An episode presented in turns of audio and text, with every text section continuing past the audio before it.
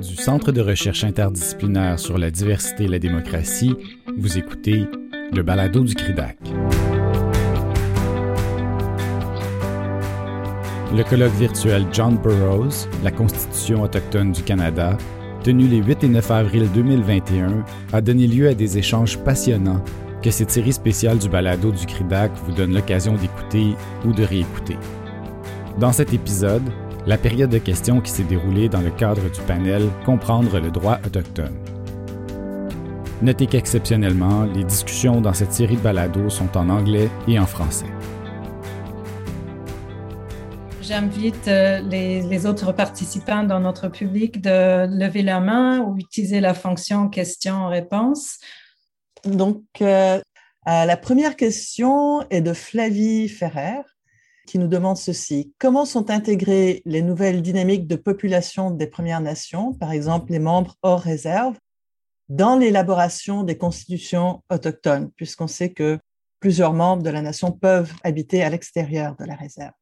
Doris Nicolas et son équipe ou Hélène Boivin peut-être peuvent répondre à cette première question.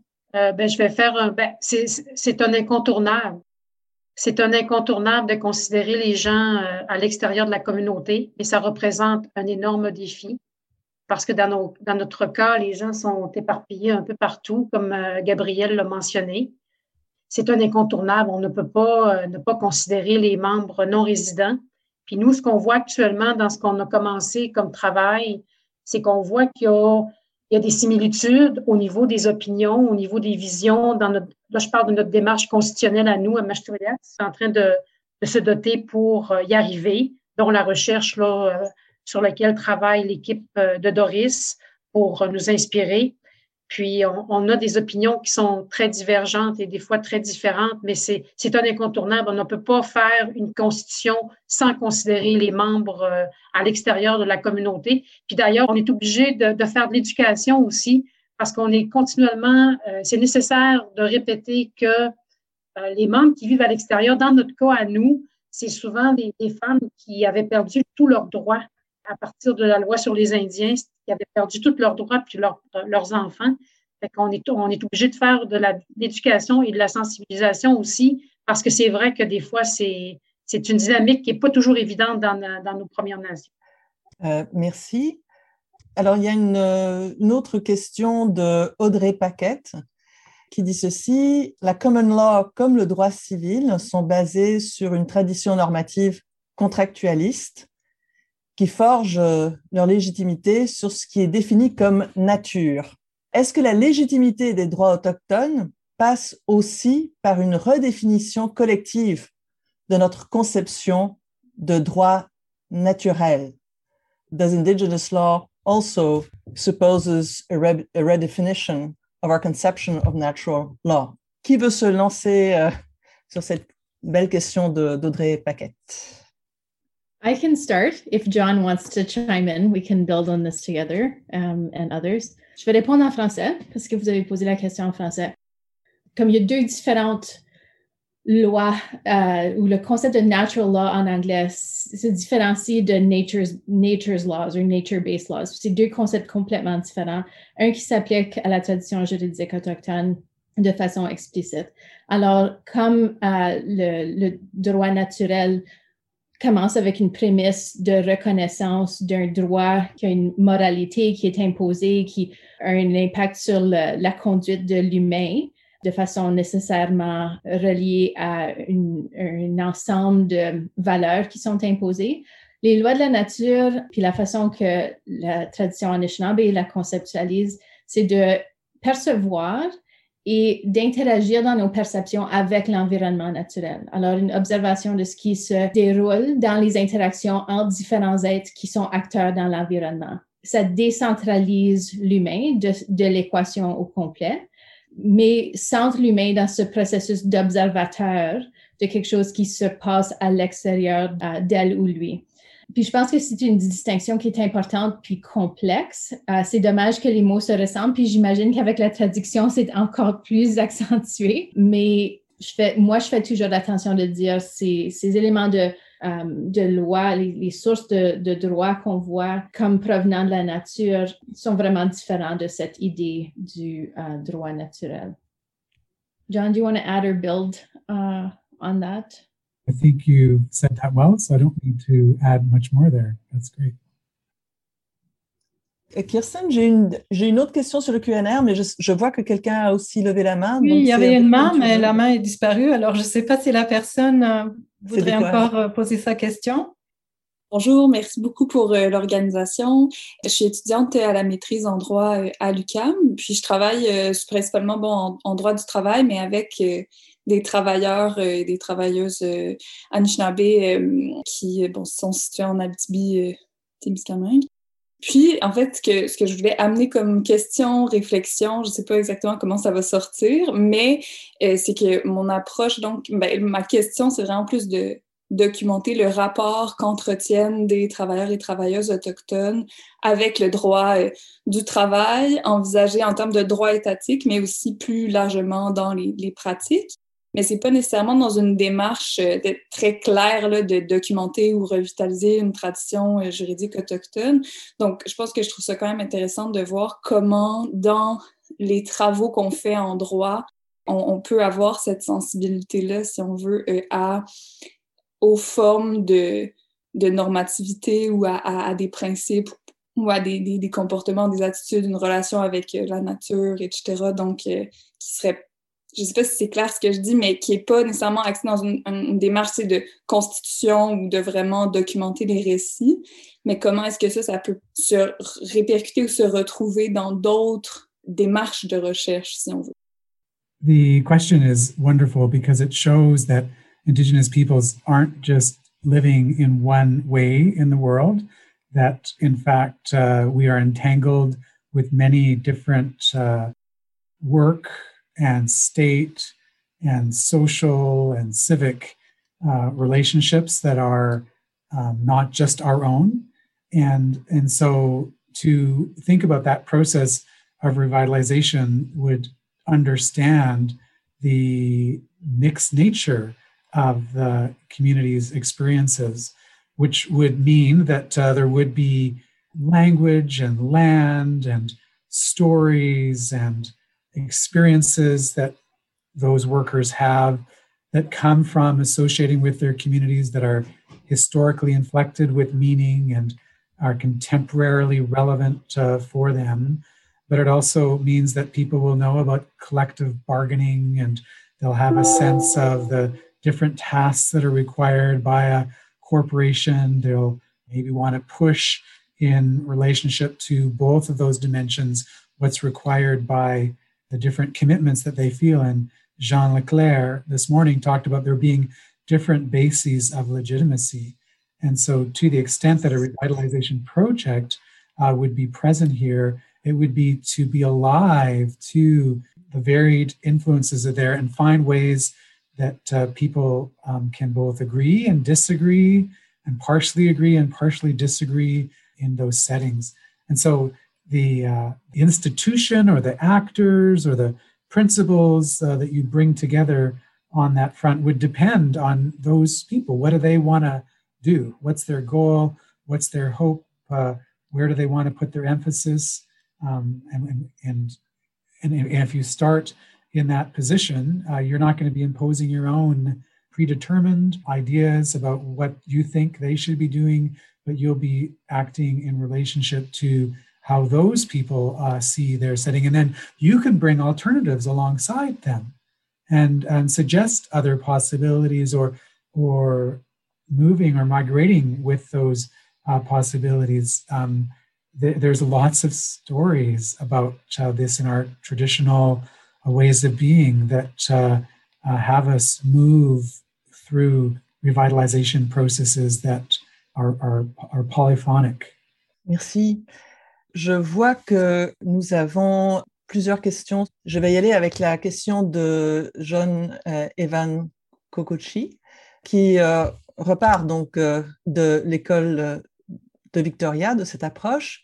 John Evan nous dit que l'approche de l'école de Victoria a ses avantages pour faire valoir ses ordres juridiques à l'externe, donc avec les systèmes de justice euro-canadiens.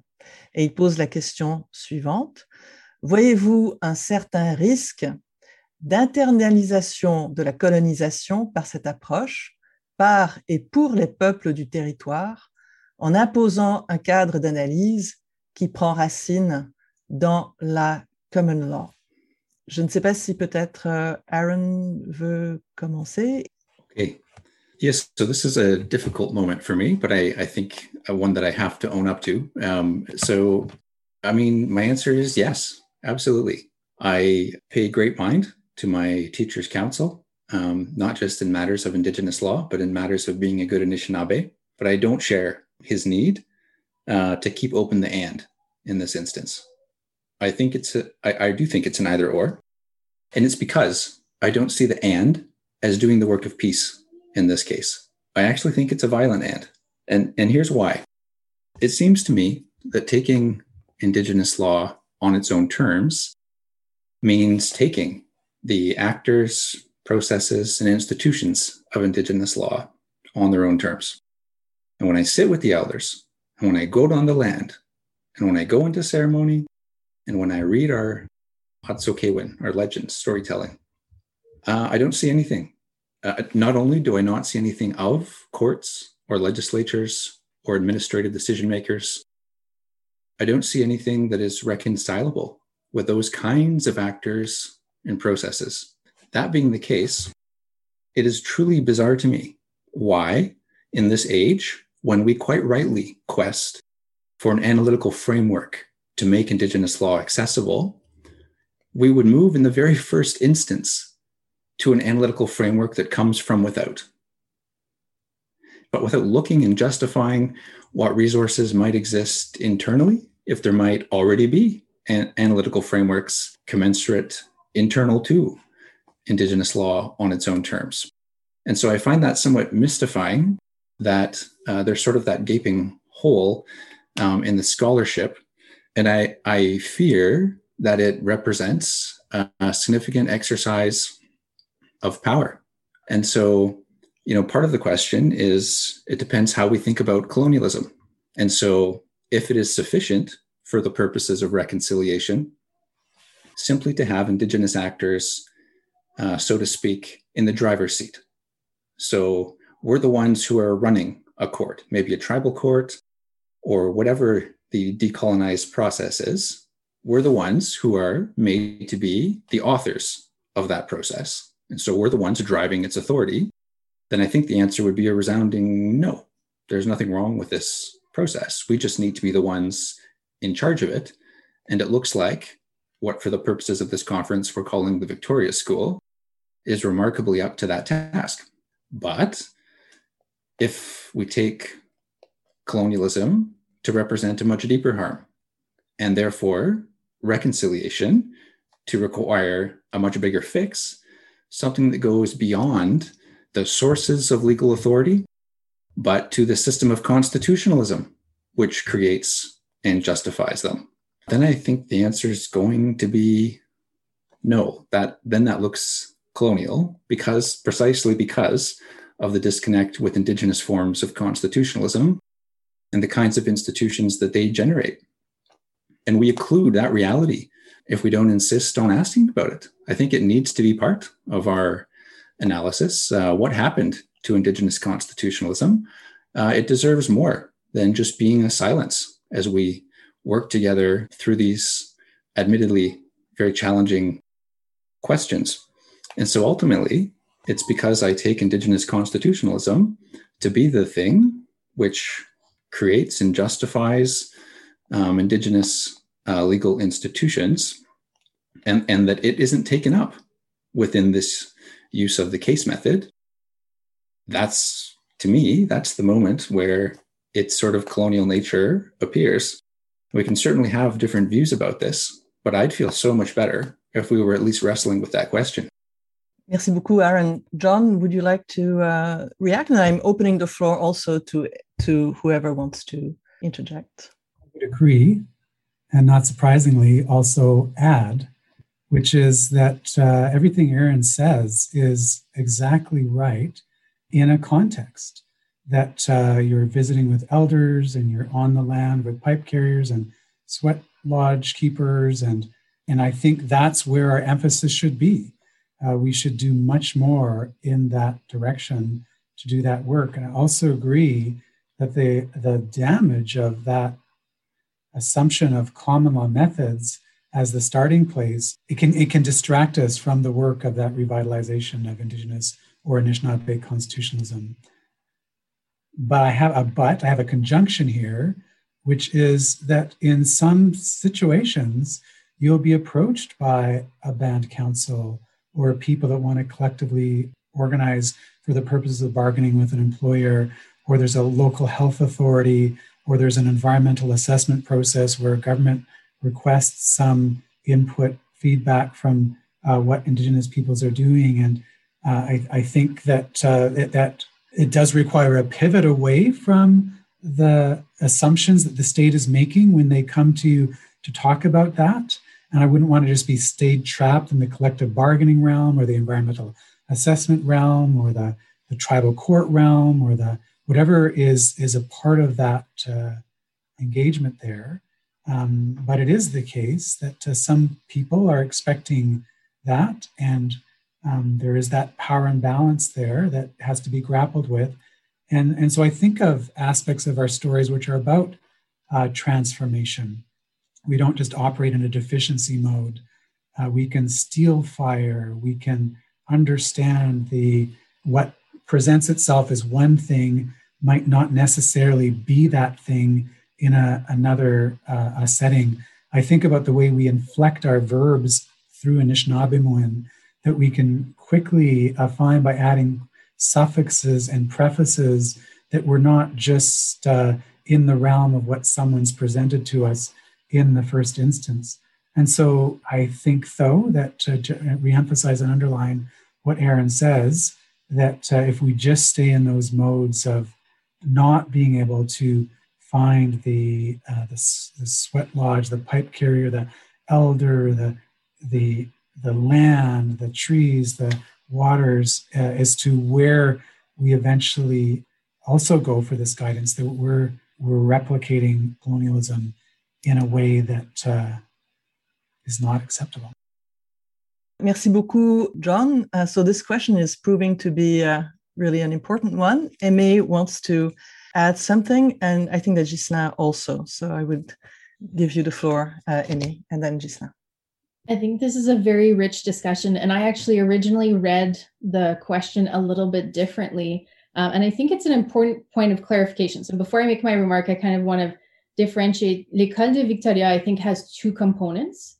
I think that the ILRU methodology is one component of it, and what we're discussing now is a second part of it, and that's the role of decision makers and state authorized decision makers to engage with indigenous laws and legal orders and i'm going to say that that role could be recognition validation application the whole swath of it so thinking about the, the two different components and, and arguably there are more to the to l'école de victoria but in terms of the the ilru method i think that there are some major challenges in terms of replicating colonial perspectives in the sense that I tried to articulate earlier. I think stories are living. We're told that on a regular basis.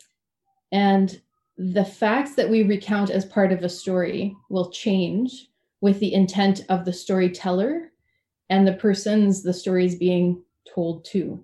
So the idea of trying to classify in terms of what are the facts and what are the issues becomes problematic. And that's where I think Ghislain's idea of sort of a, a doctrinal outcome in that interpretive exercise uh, can be significantly problematic. I, think that, that that if you accept that as a premise, then thinking that you can garner a ratio and figure out what the appropriate analysis is and what the conclusion is just falls by the wayside. I don't think you can engage in that activity if you accept that the facts and issues can be defined differently based on the actors that are part of telling and receiving the story. And especially if you're engaging with uh, written forms of story that have lost that animacy and that um, sort of that relational component.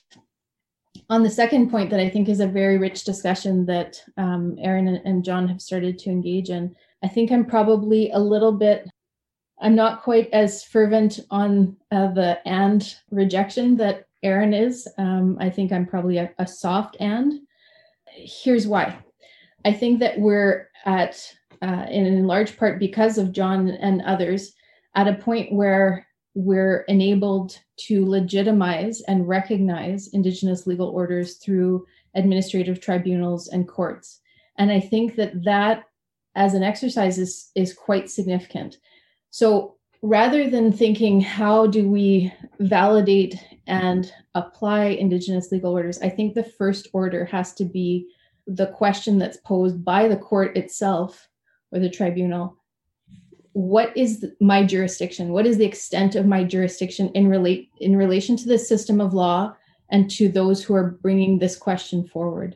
And i think there's an opportunity there by asking the jurisdictional question to actually be part of a process of decolonization in that courts and tribunals may recognize that they don't have an interpretive or applicative role but rather one where there's a recognition of the limits of their authority itself and of the state's authority in relation to Indigenous people in certain circumstances. So that's where I think that that and becomes important that courts actually do have a role in pushing back and actually some brave judges that are able to do that um, and say here are the limits on the state's authority uh, and jurisdiction here are the limits on our own jurisdiction and authority and we recognize that there's something that exists that is external to us that is a value that needs its own interpretive and applicative space. I don't know if applicative is a word, but I think you understand the gist of what I'm saying. Merci beaucoup, Aimé. Ghislain, est-ce que vous voulez... Euh... Oui, il y a un risque, évidemment, pour répondre à la question, il y a un risque. Si le travail de l'école de Victoria s'impose comme la seule manière de voir les choses, comme un dogme, euh, il y a un risque. Mais, si on envisage ce travail, comme je l'ai dit tout à l'heure, dans le plus vaste panorama euh, de la réflexion sur, sur le droit autochtone, vous savez, les peuples autochtones, comme peuples s'autodéterminant, sont parfois amenés à prendre des décisions très complexes et difficiles. Et, ce que l'on constate, moi j'ai travaillé dans plusieurs projets où on constate qu'un peuple autochtone peut décider qu'il va emprunté à la culture occidentale, à la culture juridique occidentale, parce que dans, son, dans sa situation particulière, dans le contexte dans lequel il se trouve, cet emprunt, dès lors qu'il est adapté et domestiqué en fonction des priorités et des besoins autochtones, est légitime, il est utile et parfois même nécessaire. Je pense à l'usage de l'écriture, de l'écriture juridique, eh ben, on constate que de plus en plus de peuples autochtones ressentent le besoin et prennent la décision libre et assumée d'emprunter à la culture juridique occidentale la technique de l'écriture, de la rédaction euh, de, de leurs règles et de leurs principes. Et je pense que dans la mesure où on est en présence d'un libre choix, d'une manifestation de l'autodétermination, on, ben, on peut éloigner le risque. Mais je pense que oui, il y a, il y a certainement un risque, tout à fait. I used to think that I, I, this was one small area where John and I had a deep disagreement, and I'm less sure of that now. I wonder if, in my own way, which is not to say John would accept this, of course, but I might be trying to deepen the account that he offered uh, in Canada's Indigenous Constitution, because I actually want to accept, and Aimé's distinction, distinction is so helpful here. I, I want to accept full on that Indigenous folks not only will, but can and ought to be able to engage in all the forms of law that John describes. So even positivistic, right? The, all the, the whole suite. My point, uh, to use the language that one of the someone used earlier, isn't that there's no value in that. It's that I want us to be honest about the kind of value, right? And so if we do that, we're engaging on liberal terms. And that's fine, right? I don't think I get to judge that. Colonialism is a continuing process but it's one that has always been and which continues unevenly. And every community is impacted to a different extent and to different ways. And so it's not for anyone, not just me, but to offer a kind of blanket principled assessment of how we ought to think about these things. Uh, it's always going to uh, turn, as our teacher says, on the context. So I, I think I want and need to allow for that. But I think it's just as urgently, we need to be really transparent about the terms upon which that kind of engagement proceeds. And so that opens up a question of whether we could still call it Indigenous law or whether it's Indigenous peoples sort of doing Canadian law, a reformed kind of Canadian law. And I bet we would have rigorous debates about that, how we might name the outcomes. But that's sort of besides the point. And so I guess the last thing I wanted to make, sort of responding to Ghislain, I, I don't, I really don't see how it's a free choice. For some communities, maybe uh, Westbank or Soyuz, perhaps. For most of them, you know, it's some degree of poverty, often abject poverty. And so it, it's, I mean, we might dispute the sense of freeness in the sense that we're sort of maybe morally autonomous people, but maybe not practically autonomous. And so it's it's often folks from a deeply compromised position of unfreedom um, enter into these kinds of exchanges, often with a very heavy heart. And so I think absolutely I can't judge, and I don't. Uh, but I do want to push back a little bit on the characterization that this is sort of necessarily always a free choice. And then sort of the, the finishing point on that I mean, self determination is unequivocally the language of liberalism. So that's to openly acknowledge, I think, the sort of framework within which one could say that that would always happen. And so, you know, at some level, I would just want space to say, we don't have to make that concession, that colonialism actually goes far enough down, that can be part of it, right? That, that there's an expectation that I ought to think of freedom in those terms. I, I think my ancestors did not do so. Merci. C'était un échange très riche et dans un sens, j'aimerais continuer dans ce sens-là, mais nous avons d'autres questions et vers lesquelles euh, je pense qu'on peut se tourner. Il y a une question de Daniel euh, Drolet. Est-ce qu'il y a une possibilité de compatibilité entre l'autodétermination autochtone, l'autodétermination qui est portée par un projet d'indépendance euh, du Québec? Voilà. Qui veut se lancer? Nicolas Houd. Moi, je pense que non, ou en tout cas, pas autant que il n'y a pas une amorce dans le, discours indépendantiste québécois d'une certaine forme de réflexion ou de reconnaissance sur la, contribution de, ben, de ceux qu'on appelle les Québécois et les Québécoises aujourd'hui à la construction de, la matrice coloniale dans laquelle, dans laquelle on se trouve aujourd'hui. Construction qui a commencé par ailleurs pas juste en 1867 ou même à la conquête, là, mais euh, ce qui se passait avant euh, également. La Nouvelle-France n'a pas existé dans un vacuum, là, mais mais, au sein d'un empire colonial. Et euh, donc, c'est ça. Moi, je pense que ça ne peut pas arriver quand il y a tant qu'il n'y a pas cette condition minimum-là qui est rencontrée. Alors, il y a deux autres interventions, Gisela Otis et Doris Farget, sur cette question. Je pense que si on dépasse le cadre du discours de, certains partis politiques actuellement euh, au Québec et qu'on on, on, ouvre le champ des réflexions, le champ des possibles, je pense que personne ne peut écarter l'hypothèse d'une co-souveraineté.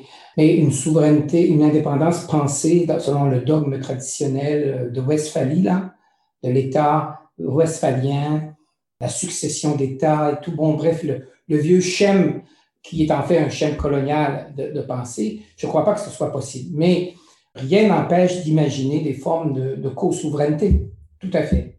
Je crois pas, je crois que c'est une erreur d'opposer sur le plan ontologique euh, l'idée euh, de la souveraineté, d'une forme de souveraineté au Québec, et avec l'idée d'une souveraineté autochtone aussi. Doris?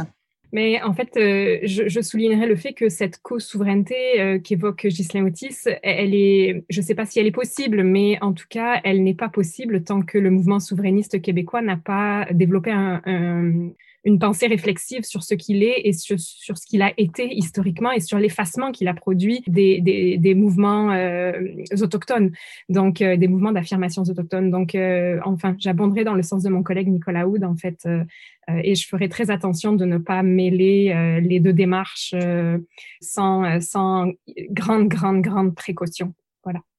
Moi, je, je récuse l'hypothèse qu'il y ait un particularisme québécois dans le colonialisme qui soit lié à la trajectoire historique du Québec. Je récuse cette thèse qui est une thèse qui n'est pas fondée.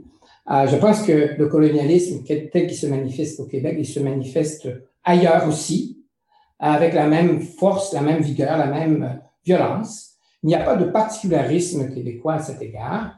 Il y a une trajectoire historique qui explique que euh, les, la, la, vie politique, le, le paysage politique euh, québécois soit différent, mais c'est tout.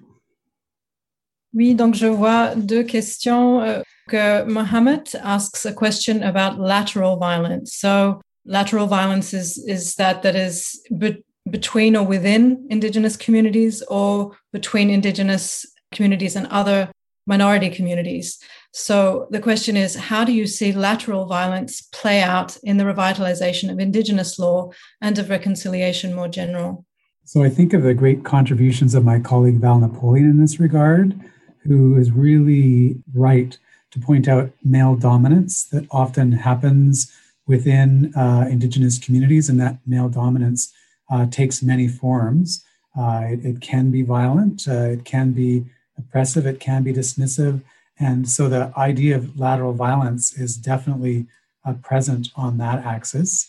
And then there's many other ways that that gets joined. The kind of privileging that we've been talking about of certain colonial forms of engagement and organization that uh, you know we're want to criticize and explore can be another uh, form of that lateral violence uh, happening. The idea of being able to disagree with one another is so key, I think, in the work that we're striving to do here. And that disagreement has to then take account of the ways that debates are framed and people are using their positions to prevent uh, certain voices or ways or possibilities of, of arising um, b- because of the um, structures of uh, inequality and, and violence that we find ourselves in. And so, you know, one of the things we've been keen to do here in Victoria, and I hope we're meeting this aspiration, is to not have a way of doing this work. So the idea of a Victoria school is nice in one uh, fashion, you know, but there's there's seven different Indigenous scholars here uh, working on these issues. There's many graduate students that come through uh, UVic here, many students in the JID and JD program, as well as JD students that um, are sort of bringing forward all sorts of ways of being in the world. And, and that's, that's our hope uh, at the school here, um, that uh, there's not just a brand or a label or a, an approach, but there's an engagement.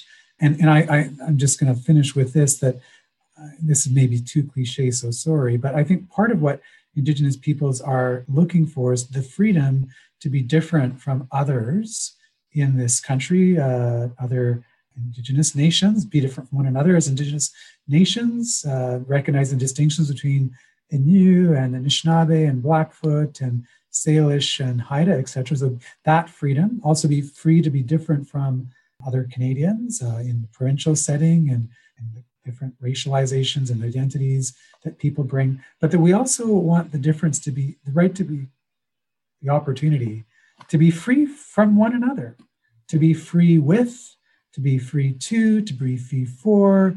Uh, to be free is the idea that uh, let's try to find ways to disagree as agreeably as possible.